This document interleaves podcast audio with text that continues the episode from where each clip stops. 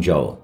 This is Creativity Pulse, a podcast where we dive into the cool waters of creativity and cruise around some creative thinking, evolution of ideas, and innovation that currently exists in a variety of industries and businesses, big and small.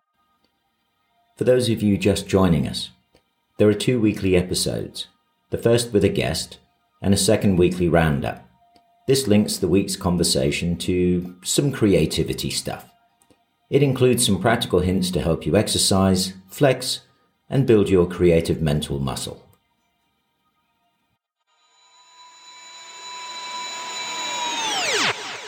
Here we are on the Creativity Pulse. In the last discussion, Josh and I were talking about a number of issues regarding heightened feelings of anxiety in companies during and after the pandemic. We also talked about people occupying the same space and this influencing creativity between people, and a number of other fascinating topics that sprung from these areas of discussion. Remember, this is a podcast where the guests do the talking. So we'll get straight back into the conversation now.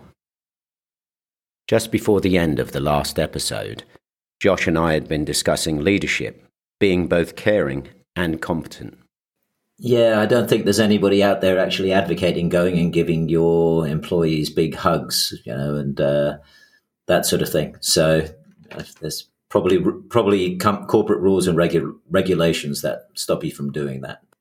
Do you sort of feel that managers, the higher up they get, need to be sort of more innovative with how they sort of approach that type of leadership? You know, the the competence and the caring side of things. Well, you know, a lot of times the higher up in an organ, if you have a very hierarchically structured organization, I think sometimes the higher you go in the hierarchy, uh, the fewer the people that you're interacting with on a consistent and and um, close basis, right? So you you may be spending a lot of time thinking about organizational strategy, meeting just with other very high level leaders in your organization, and when you do engage with people that are um, you know further down in the organizational chart, if you're thinking of it in that way, it's going to be less frequent and less close, probably you know, like you may be giving a, it's a larger organization, maybe giving a presentation about organizational strategy to like your mid-level managers and, and frontline employees, for example. And this is not like a, an easy venue in which to, to have interpersonal relationships with, you know, several hundred people. So I think, you know, that, that's, then you have to be thinking about how you communicate care. I could demonstrate my competence as a leader kind of from a distance if I'm open about how I make decisions and why I make, but it's it's a little trickier to communicate care uh, to the entire organization. So you can do that, I think, in, in several ways. Um, I really like when leaders do spend some time in the field with with people and you know kind of demonstrate that they are understanding the perspective of people from different parts of the organization. I think that's pretty powerful. It doesn't mean that you have to be like that with every single employee, but you should have that relationship for most positions in your organization. Like, you know, I understand how the billing department works because I, you know, spent a day there seeing how they do things. And I understand how service delivery works in this service line because I've spent time there with them doing their work. Don't have to be with every single employee, but finding ways to demonstrate that you understand the perspective of the different stakeholder groups in your organization, I think is an important way to demonstrate care. So basically, what you're saying there's a shift of emphasis from the what's actually um, noticeable, I guess, from as you say in the hierarchical lower down the chain. They know they know that you care because you're highly competent. Let's see how's the how would you like kind of spell out the logic of the relationship here? It's like you you demonstrate care by by taking the time to understand perspective. And if you take the time to do that, I think one of the side effects would be that people trust your decision making more. Like, for example, you know, in a school. so there's just one type of organization where you know the stakes are high, like parents and you know, like a, a school with young of, of young children, for example. Parents are going to be really involved. They're going to care a lot about outcomes everybody's going to be a little bit overworked, chances are.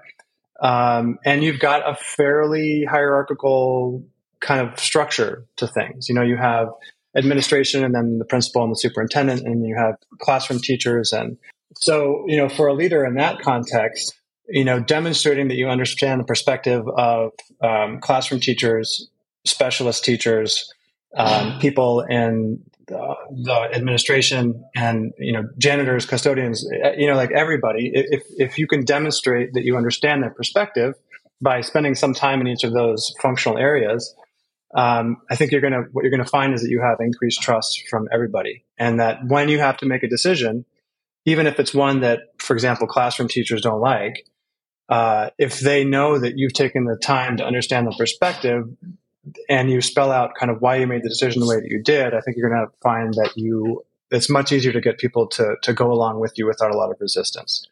And so I think that's because you that's the way that you're demonstrating care is by perspective taking.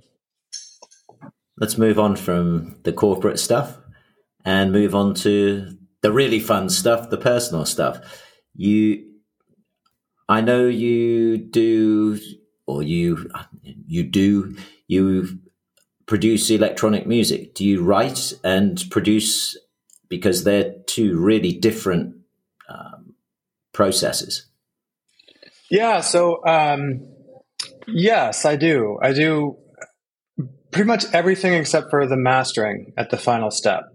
Um, you know, I spent some time trying to get good at doing all of it. You know, writing and production, writing, arrangement, production, and mastering, and um, it's really hard to do all that. I know a lot of a lot of my friends and, and colleagues that do similar things, um, you know, have taken the time to get good at that final step too. But I've, I, what I've found is that just as a matter of like time management, you know, like this is a, it's um, it's like a very serious hobby, I guess is the way that I'd put it. You know, it's it's not my profession, but it's not just sort of a a small thing. You know, it's a it's a pretty big investment that I've I've been involved in for decades. You know, and something that I care a lot about, and it's an important outlet for me. I think to have, this way of kind of communicating with the world that's not just me talking. Um, and so I've kind of I've kind of made my peace with the fact that I, I'll get good at everything up to the final mixdown, and then once the final mixdown is done, I'll pass it to a different set of ears who are really good with mastering. Um, but yes, everything before the mastering. I I'm like you. I sort of the ideas guy. Hey, I've got five chords, three chords, a melody. I can hear the drums doing this. Here's sort of a funky bass line, whatever it may be. Uh, I've worked with people before who then said, okay, put it, let's put it all down. We'll rearrange everything. Uh, then they threw it back at me, and I was like, wow, that's sort of how I heard it.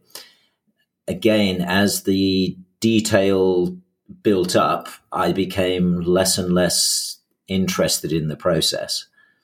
So, which part of that do you sort of think, yes, that makes me excited, and oh gosh, I have to do this now?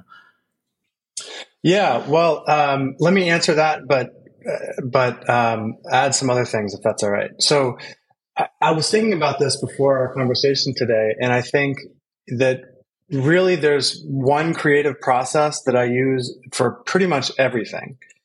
And um, maybe it's it's easiest to see it as a process in music, but I realize that actually I do this in, with everything.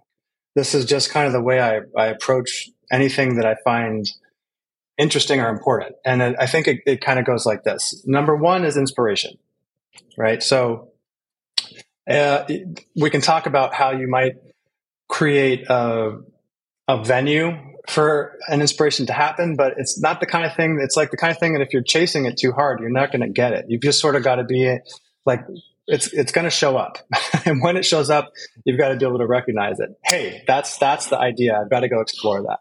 Number one is like inspiration, so the idea comes to you, and then number two is I think something like free association. So here's this inspiration. Like, what is what is that thing? Like, let's let's play with that a little bit. What does that look like over here? And what does it look like over there? And what if i you know i add this to it? And how does it relate to this other thing that i have this other idea that i have? Just really pursue it in every direction you can possibly imagine. So step one inspiration step two free association and then step three in the process of free associating you're going to have you know like if this is a, something that you're writing, you're going to have written a lot of ideas and words in addition to that first um, inspiration. You're going to have accumulated things that kind of go along with that inspiration. If it's music, you're going to have accumulated little, you know, melodic or um, or rhythmic elements that go along with that that uh, original inspiration. You're going to have accumulated other ideas, right? They could be sonic ideas, they could be written ideas, whatever. But you're going to have accumulated some stuff.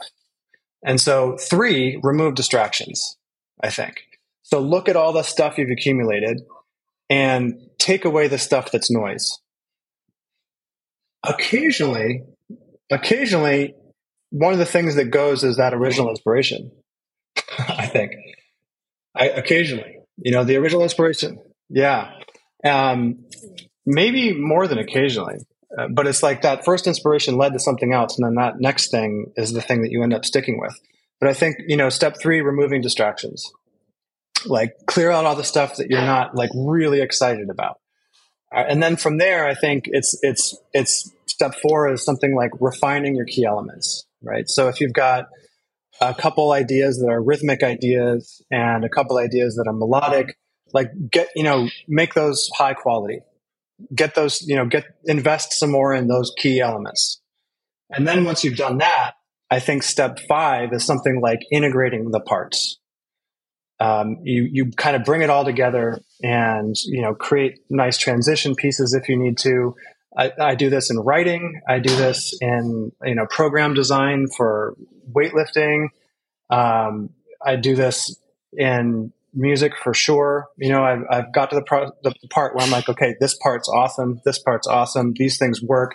Now let's get them to play together and, and, and, and move from one to the other really smoothly. So that's refining, uh, that's focusing on integrating the parts. And then the last step is just finishing it. and this is where I have fallen down so many times in every, every pursuit every single pursuit, like in in philosophy, in consulting, in music, everywhere. It's like you can stay in that loop of inspiration, free association, removing distractions, refining key elements, and focus on integration, and never get out of it.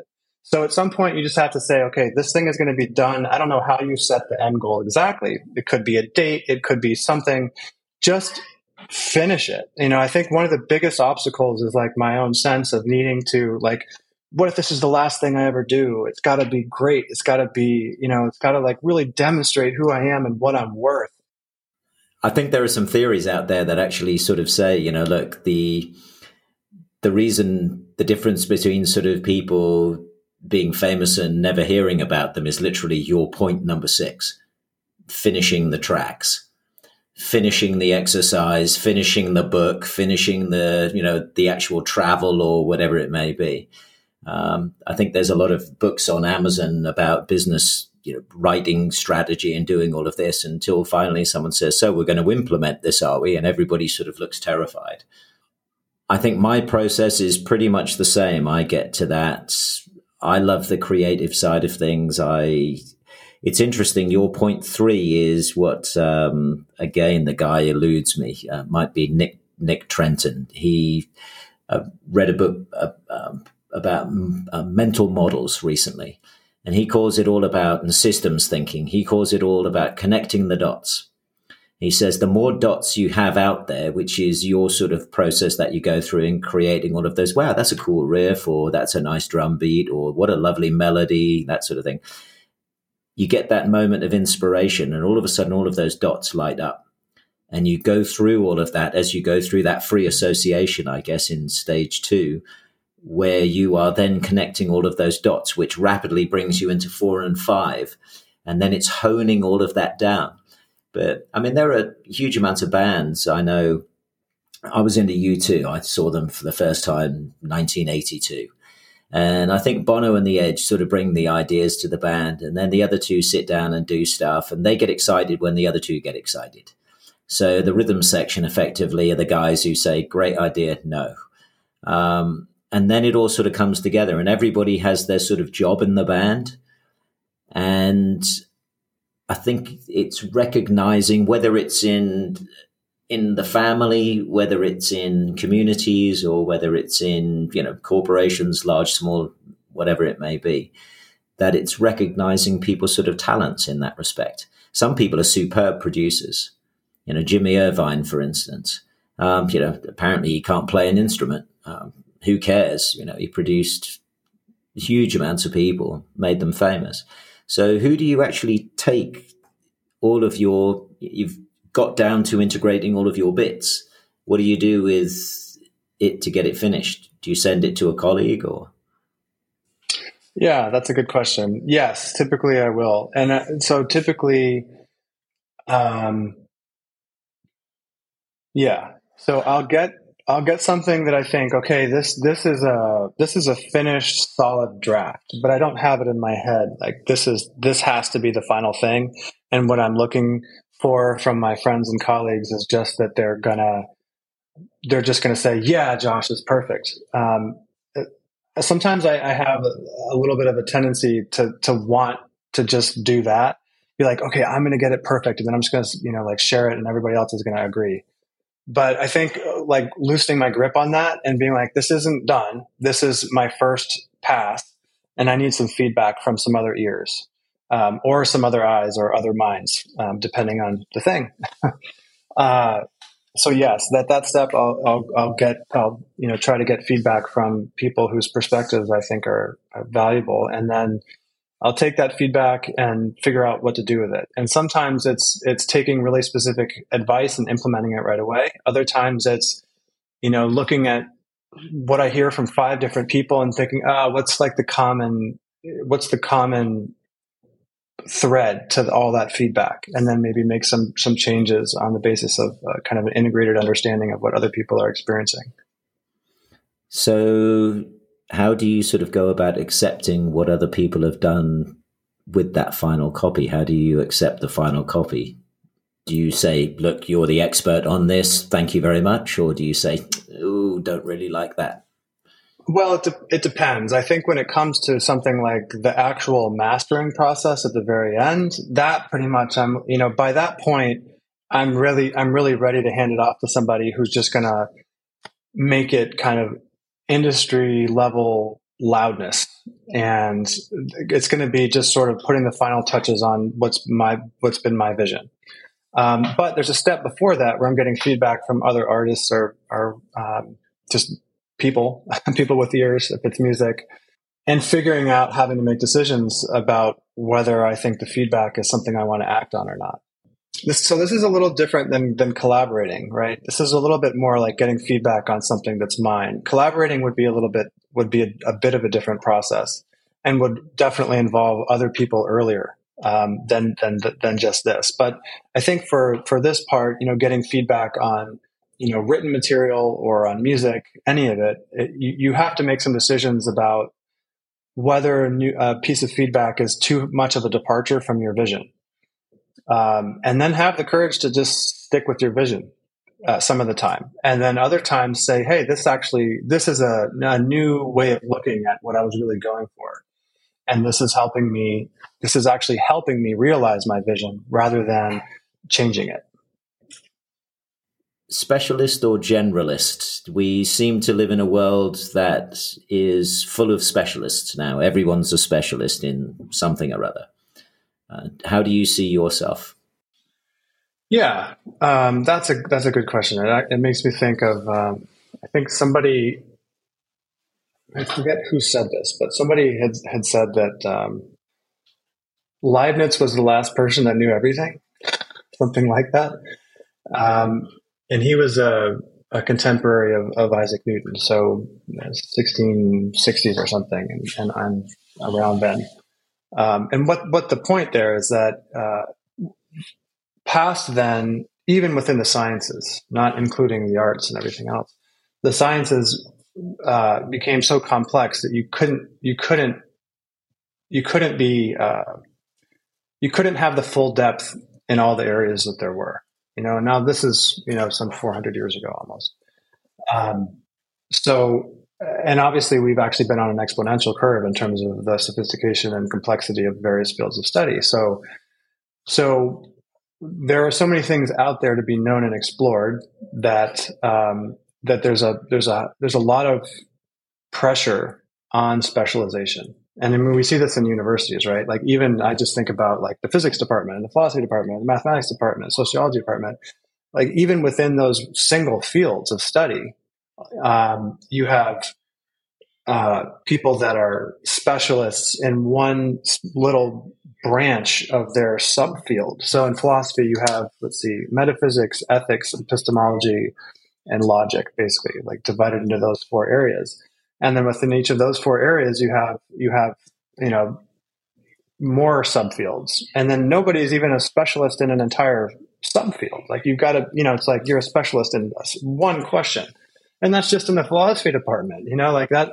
So th- there's a lot of demands on specialization. Um, but I think also one of the things that's extremely important and is probably getting lost by the, the value that we're placing on specialization right now is this idea of integrating various fields of study and various ideas in ways that kind of build out a more uh, robust and fuller picture, right? So, um, I think you need to have specialists, and specialists, you, you, you, that's great. But I think that, that that, that there would be a. I wish that we something like a, a, you know specializing in generalism, some ridiculous thing like that that only only a philosopher would think of. Where the, the, the point actually is on integrating fields of study um, and you know fields of experience. Uh, and I think you know for my part, like that's the way that I kind of, uh, you know, I started off talking about this idea that, you know, I do strategy and organizational development consulting, and I'm, you know, really interested in these various athletic pursuits and in music and in philosophy. And um, I mean that that's that's kind of my generalist recipe, you know. There, it's like having using those those fields as my way to cover a, a really broad area.